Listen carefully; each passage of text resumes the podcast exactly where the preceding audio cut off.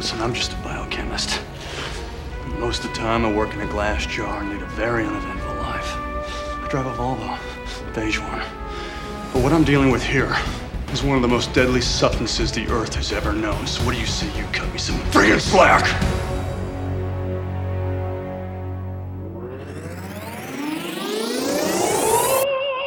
I don't feel so good. Hello and welcome to the Poison Cast, a program dedicated to explaining the deadly science behind toxins, venoms, and chemicals. We travel deep inside the human body and investigate just how these fascinating and dangerous molecules kill you. My name is Scott Barnett, and I'm a PhD candidate in cellular and molecular pharmacology and physiology at the University of Nevada, Reno School of Medicine. Now, if you're a Nicolas Cage aficionado, and aren't we all, you'll recognize that audio snippet from the movie The Rock. Nick Cage's finest work after raising Arizona, in my humble opinion. If you haven't seen either of those gems, you have my permission to stop the podcast and rectify that before we move forward. Great movies. The best movies. So, VX nerve agent. This is a really nasty chemical, and recently it has received a fair amount of press after it was learned that Kim Jong Nam, the half brother of the leader of North Korea, Kim Jong un, was murdered in a Malaysian airport after someone walked up to him, sprayed him in the face with VX, and then walked away. WTF and OMG is all I can say. That is nuts. Nuts, nuts. So, what is VX, right? Well, if you're like me, and I know you are, you like to call it by its proper Christian name, which is O-ethyl S2 diisopropyl amino ethyl methyl phosphophonothioate. Boom! Just rolls off the tongue, doesn't it? Speaking in the language of organic chemistry is like knowing how to speak in pig Latin. You think it sounds a lot cooler than it actually does. Proof Proven point. So, VX at its core is a thick, viscous, motor oil like fluid that is either colorless or has a light amber hue to it, and for better or worse, is completely odorless. But Scott, I saw the rock. Uh, VX is a PERT plus colored fluorescent green goop. Well, I've got some bad news for you, friend. Michael Bay may have taken a smidgen of artistic license with him with that film. Uh, another thing that VX is not is a gas. Twitter was quick to point out this when I called it a gas, including one person who claimed I was trying to incite chaos and terror by calling it a gas. That really happened, and I'm pretty sure they were actually being honest. But that being said, VX can be and is often aerosolized to be used, as in the case at the airport, uh, which most people think of colloquially at least as a gas, but it's not a gas. It is a very low volatile liquid, which means that it does not evaporate. It's basically the opposite of rubbing alcohol in that sense. So, VX, VX, VX, right? Well, VX is part of a larger family of nerve, nerve agents called the V series, which were developed in England back in 1952. They are a derivative of something called organophosphates, which are commercially available pesticides. VX does have siblings in his family, like VE, VM, and VG, but VX is the scariest and most abundant, so we're going to talk about that one. Now, the V in VX stands for venomous, which is funny because, as you no doubt know, because you've listened to the primer episode of this series, right? Right? That venoms generally come from animals that inject toxins, like a snake or a spider. VX is a poison. I give the scientists full kudos for picking a cool and intimidating name, intimidating name like VX, right? I mean, venomous nerve agent sounds pretty cool, right? Hell yeah. But if I were in charge, I'd be a little more boring, and I'd probably call it NVX for non volatile nerve agent. The other major category of nerve agents are the G series, the G standing for gas, so you can see why they had to use a different name. From the G series of nerve agents, you have probably only heard of GB, or as it's commonly known, sarin gas, which was created in Deutschland by the Germans in the 1940s. And before you're like, Scott, we already know about nerve agents. Remember your mustard gas episode? Wrong! Wrong. Don't confuse nerve agents with blister agents like mustard gas or choking agents like phosgene or chlorine, which would be wonderful to cover in the future, but not today. Nerve agents are their own horrible thing, and they kill you by interfering with, and I hope you're sitting down for this, by interfering with your nerves. VX as a nerve agent is expended in one of two ways. One, it's used as a means to deny an entire area to the enemy. Remember, VX has about the same viscosity as motor oil and evaporates about just as quickly, which to say, not very fast. So if you load up a crop duster with VX, which is ironic because VX is similar to pesticides, but if you load up a crop duster with VX and spray it across a very large area, anyone coming into that area will get the VX onto their clothes and since the LD50, the amount it takes to kill you, is less than 10 milligrams, you can see that the enemy will quickly be motivated to stay away from that area. However, since VX is colorless and odorless, this is hard to do. And it's also hard to know when the war is over to tell people where they shouldn't be going. So, a lot of bad ideas with that. Doesn't mean that people haven't thought about it. Fun fact and a quick sidebar here I used to be in the United States Marine Corps, and we were required to go through annual training to make sure our gas mask worked properly.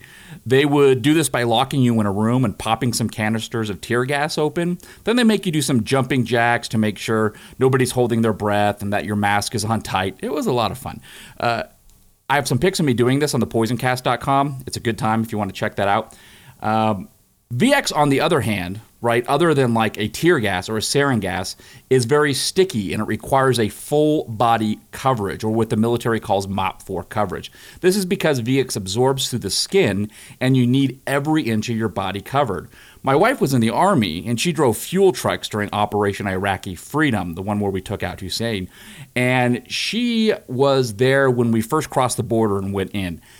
There's a lot, there was a lot of talk at the time that Saddam Hussein was being uh, ready to use VX and other means of chemical warfare. So my wife and her fellow soldiers were constantly being forced to don MOP level 4 uh, protection, which I can tell you sucks big times. Even when there's no real threat, it sucks. Wearing MOP level 4 is like putting on an extra thick, full body trash bag. And uh, you are, of course, already wearing all your combat gear, and you are required to put on your gas mask first so that you don't die. So when you do this, you are practically blind and you're hyperventilating because it's hard to breathe and you're terrified. Um, not to mention it's 110 degrees outside and you don't know if people AK-47s are just around the corner. So as you can imagine, I have a lot of respect for my wife. The bad thing is, is that after doing this a half dozen times, people start getting a little more laissez-faire about the whole thing, and you don't don it as much because it's such a pain to do.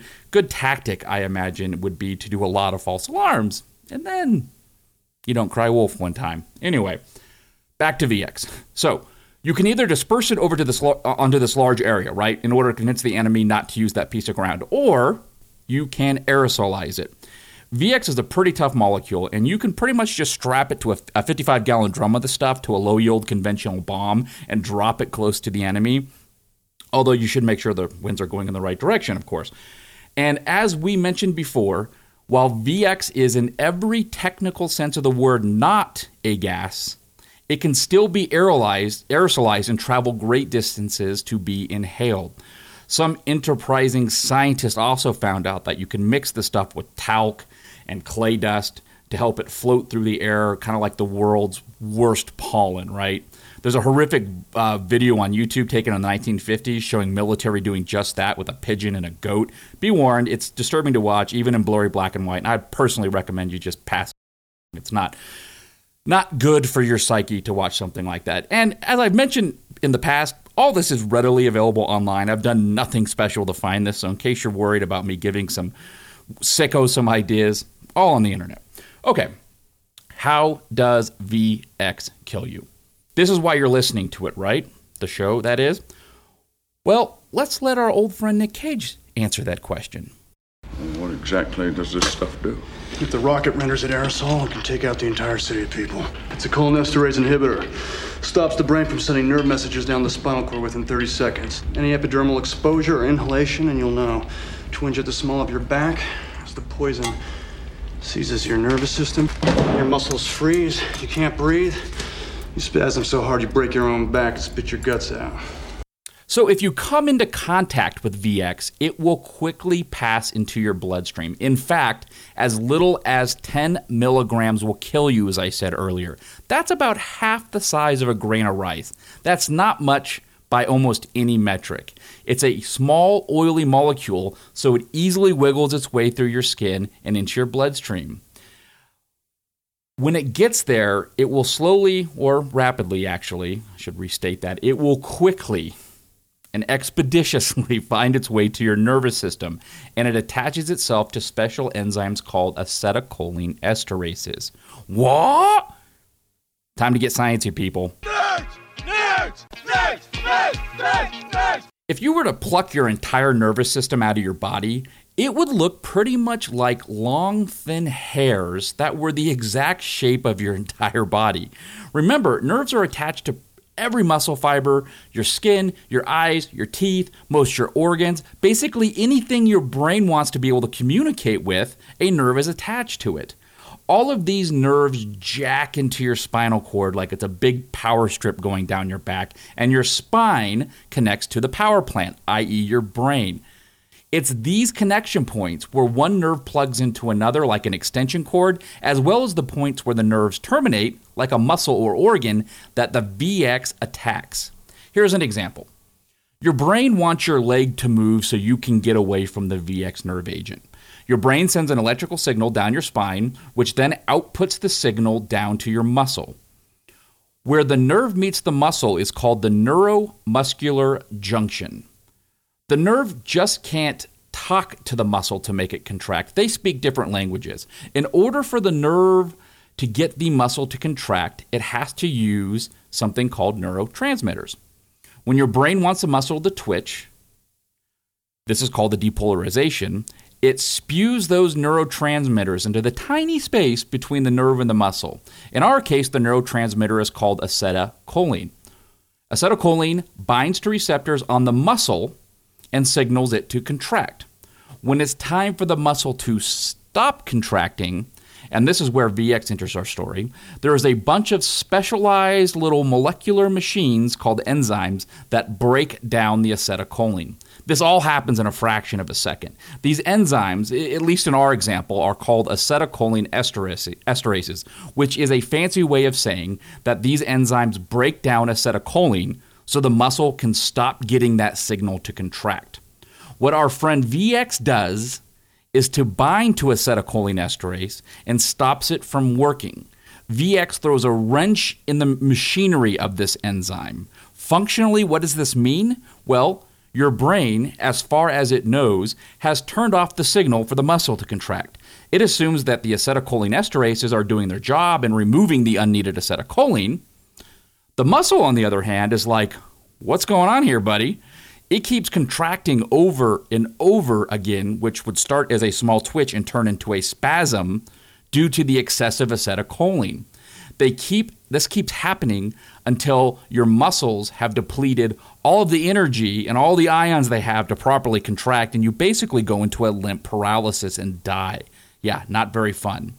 Two of these very important muscles are your diaphragm, which helps you breathe, and the muscles that surround your bronchi, which you can basically think of having the world's worst asthma attack. So you can't breathe, and even if you could, you can't get air into your lungs. And it's not just the neuromuscular junctions that use acetylcholine and acetylcholine esterases. Other areas of your sympathetic and parasympathetic systems do you think your fight and flight, your rest and digest, all the things that your brain does without you thinking about anything, they all use these neurotransmitters too. It's basically, and pardon my French, it's basically a shit show for your body when VX shows up. It goes everywhere. In fact, the acronym that doctors use, medical doctors, uh, to remember what happens to you when you are exposed to VX is called sludge. Salivation, lacrimation, which means tearing, urination, which I think you know what that means, diaphoresis, which is sweating, you have GI upset, you get massive diarrhea pretty much quickly, and emesis, which means vomiting. On top of that, you get meiosis, not cell splitting meiosis with an E, just with an I, which means your pupils contract. And the killer bees, which are bronchoconstriction. We talked about that, like having a, the worst asthma attack, and bronchorrhea, which is excessive fluid in your lungs. So you can't breathe because you can't get air in, and if you could, doesn't matter, they're filling with lungs. And even if you could do that, your diaphragm's starting to freeze up. So none of that works. You can imagine this turns bad very quickly. And that's just the big symptoms, right? I could spend the next five minutes reciting every minor symptom, and I wouldn't even be done. Your nervous system is plugged into every corner of your body, so yeah, VX sucks. Is there any hope if you get dosed with VX? Drum roll, please. Yes! The term used is canna, or convulsant antidote for nerve agent. This is one thing the Rock got right. Sort of. Uh, spoiler alert in the movie, Nick Cage is exposed to VX. He falls to the ground, he starts to spasm. Excellent acting. Just when things look the most dire for our intrepid hero, he thrusts a needle containing the antidote into his heart. Nick Cage survives, and all is well. This is all true except for the heart stabbing bit. I couldn't find anything to support that. In real life, say if you're in the military, you're given a Mark I convulsant antidote for nerve agent kit, which contains two things. It contains intermuscular, intra, excuse me, muscular injectors, which means it goes in the fatty part of your thigh, not your heart, that function like an EpiPen. But rather than having epinephrine in them, one syringe contains two milligrams of atropine, and the other has 600 milligrams of prolidazime, which is also called PAM2. These need to be injected post haste because after exposure, they just won't work for very long. Atropine works, this is pretty cool. Atropine works by binding to the receptor on the muscle that acetylcholine normally binds to, and it stops it from functioning. So, although you have all of this excess acetylcholine floating around because of the VX, it has nothing to act upon because the atropine is blocking that receptor. Good idea. There are a bucket full of nasty side effects with atropine, though, but hey, you're alive. The other drug, the PAM2, it actually binds to the acetylcholine esterase and it forces the acetylcholine esterase to let go of the VX. And now the enzyme is free to start getting rid of the excess ACH. PAM2 does not work nearly as good for VX as it does for, for sarin gas, but you know, uh, when you've been attacked by VX or sarin, it's probably pretty difficult to differentiate. So they may just dump both of them in your system and hope for the best. That would make sense to me. I see why they do that. So there are some other treatments coming online too, including some interesting work being done with antibody therapies. And this is being done for a lot of poisons, believe it or not. The idea being that you might be able to microdose someone with VX if you think they're going to be in an area where they might be exposed to it, and your body can build up antibodies. So the poison um, over time. And if you get a large dose, the idea being the antibodies will bind to the VX so it can't bind to the acetylcholine esterase. This seems a bit science fictiony, but it seems to work reasonably well. And I was suspicious until I saw a YouTube video because everyone knows YouTube videos can't be faked. But this one looked pretty convincing, where this guy had spent the last couple years microdosing himself with snake venom poisons, including the black mamba, and I watched him take a hit to the arm from a black mamba, bleeding and everything. And assuming it wasn't fake, he walked away from it. So there it might be something to this microdosing of these very, very dangerous uh, poisons here. The good news is, despite the fact that we have some treatments, is that we're slowly getting rid of all these nerve agents that we've been accumulating for decades. Worldwide, VX disposal has continued heavily since 1997 uh, under the Mandate for Chemical Weapons Convention, which the United States signed. When the convention was uh, entered force, work, worldwide, worldwide stockpiles were declared initially at 19,586 tons, and that's assuming nobody was fitting.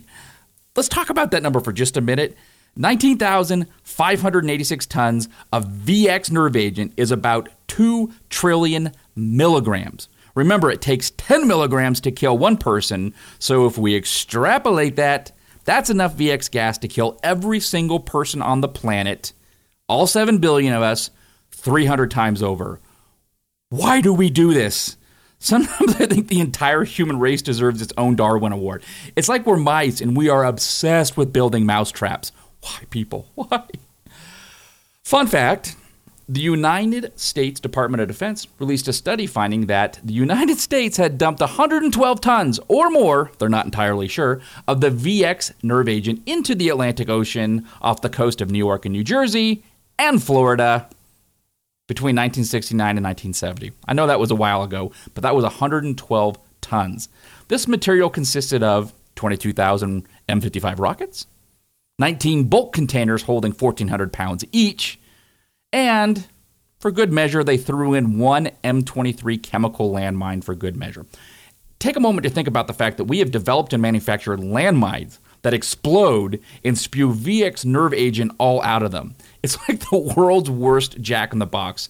Part of me thinks the reason they just dumped it, besides the fact that that was the easiest thing to do, is because it's hard to destroy VX. You can burn it, and that does work, but that forms some really intense dioxins, which are a real problem for the environment and for people. So getting rid of them is expensive. It's, I guess it's just easier to flush them down the toilet. But from all metrics, it seems like we're actually getting rid of most of our most of our uh, VX.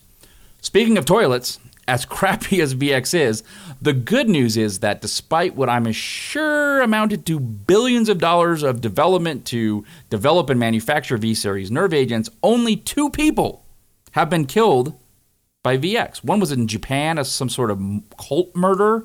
And no, I'm not talking about the terrorist attack on the Tokyo subway back in 1995, which resulted in 12 deaths and 5,000 casualties. Those nut jobs used sarin gas. The other death was the aforementioned Kim Jong un's half brother. So, in the end, this terrifying chemical hasn't caused too much actual harm, if that counts for anything. And I think with that, we'll end part one of the show. Keep your headphones on, though, if you want to take a deeper dive into the science of this poison, and I think you will. I also want to give a particularly grateful shout out to Laura Berg for helping me research this episode. She contacted me, said, I like the show, I wish it came out more often and I'll help you out. And I really appreciate that. Laura is in the toxicology PhD program at the University of Montana in Missoula, Montana, at the Center for Environmental Health Sciences. Thank you so much, Laura. She's a super bright and motivated person, and she's going to allow us to put the show out with greater frequency than new Game of Thrones seasons. That being said, I'm going to be at a conference for the rest of this week. But I hope to put out a new episode in two or three weeks. Follow us on Facebook or Twitter at PoisonCast to see what we're going to talk about next time, and you can also submit your own ideas if you have a great idea about what you talk about. So, lastly, and I know I say this all the time, but please rate us on iTunes. It doesn't seem like much, it doesn't seem like it would matter, but it does. It makes a huge difference in people discovering the show, and it makes me feel all warm and fuzzy inside. So, why wouldn't you want to do that? Thank you. Now, on to part two. Fellow nerds, mount up. I want to start by talking about the structure of VX a little bit more. It's pretty interesting. So, the reason VX is an oil and not a gas like sarin is that it's a fair bit longer than sarin and it has four additional ethyl groups, which increase the hydrophobicity quite a bit. Interestingly, the structure is offset on one side by a phosphate attached to two oxygens and a sulfur. This is a hugely electronegative core, uh, which will impart a lot of polarity into the molecule. And frankly, I'm surprised it's a little bit not more soluble in water. It's only, uh, I think, five uh, five grams per hundred grams soluble, and that's when the water is pretty warm. So, so it probably has to do with those ethyl groups. But pretty cool looking molecule. In a broad sense, though, what is VX targeting? And this is something I really glossed over in part one. If you recall, cholinergic signaling is critical to all nervous signaling, really. The two main targets of acetylcholine, depending on the location of your body, are nicotinic acetylcholine receptors and muscarinic acetylcholine receptors. And this is closely related to something I study. Uh, at the neuromuscular junction, you have both nicotinic and cholinergic. Uh, uh, I'm sorry, nicotinic and muscarinic cholinergic receptors, but mainly they're nicotinic. If this is new to you, nicotinics are ligand gated ion channels and they permit the flow of sodium, mainly, and a little bit of calcium into the cell when acetylcholine binds as the ligand. And you can see this will cause a, a flush of sodium it will depolarize the cell and you're going to get that muscle contraction. Because this is a sodium, because it's an ion channel, this is all going to happen very, very quickly in a fraction of a second here. Uh, the other type is your muscarinic receptors. Muscarinic receptors are G protein coupled receptors, and they're slightly slower response because GPCRs have to have a lot of downstream effectors come into play before it's activated and you get robust signaling. Sarin gas binds to both nicotinic and muscarinic, so it's it's worse in that sense. Um, I mean, it's degrees of worse, right? We're already talking like really horrible and a little bit more horrible. VX is fairly specific though to muscarinic, um, like uh, like smooth muscles. Uh, for example, like, like uh, muscarinic, like as I said, smooth muscles, your heart, gallbladder, stomach, colon, bladder, salivary glands. These are all muscarinic, and you remember a lot of those symptoms hit these type of things here um, because it's largely targeting muscarinic. The uh, so hmm, how to say this your parasympathetic and your sympathetic nervous system, right? Those are going down through your spine, and then they have there's a ganglial junction there, and those are nicotinic receptors there, and then the signal continues to propagate down to the uh, postganglionic, and those are often muscarinic receptors. In your somatic system, such as your neuromuscular junctions, those are largely nicotinic, as I said. And then in your central nervous system, those are nicotinic and muscarinic. So they're pretty much all over the body, and you can see why they're all activated by by by both um, VX and sarin gas here. It's, it's it's pretty nasty in that sense. So when we think of symptoms, though, you know, it's beginning to make more sense now. In the parasympathetic system, VX causes miosis. As again, it's M I O S I S, not M E I. And this is this is uh, part of the the parasympathetic response, and it will cause contraction of your uh, your fight and flight, right? Contraction of your of your your uh, your pupils, and uh, not good contraction. This is just over contraction here. And then you get that sludge acronym, which we talked about here. Your central nervous system symptoms include seizures, confusions, respiratory center, like we talked about. Um, and sometimes they even give you benzodiazepines, like, uh, and they'll give you something like Valium if you have mild exposure. Uh, I didn't say that up top though.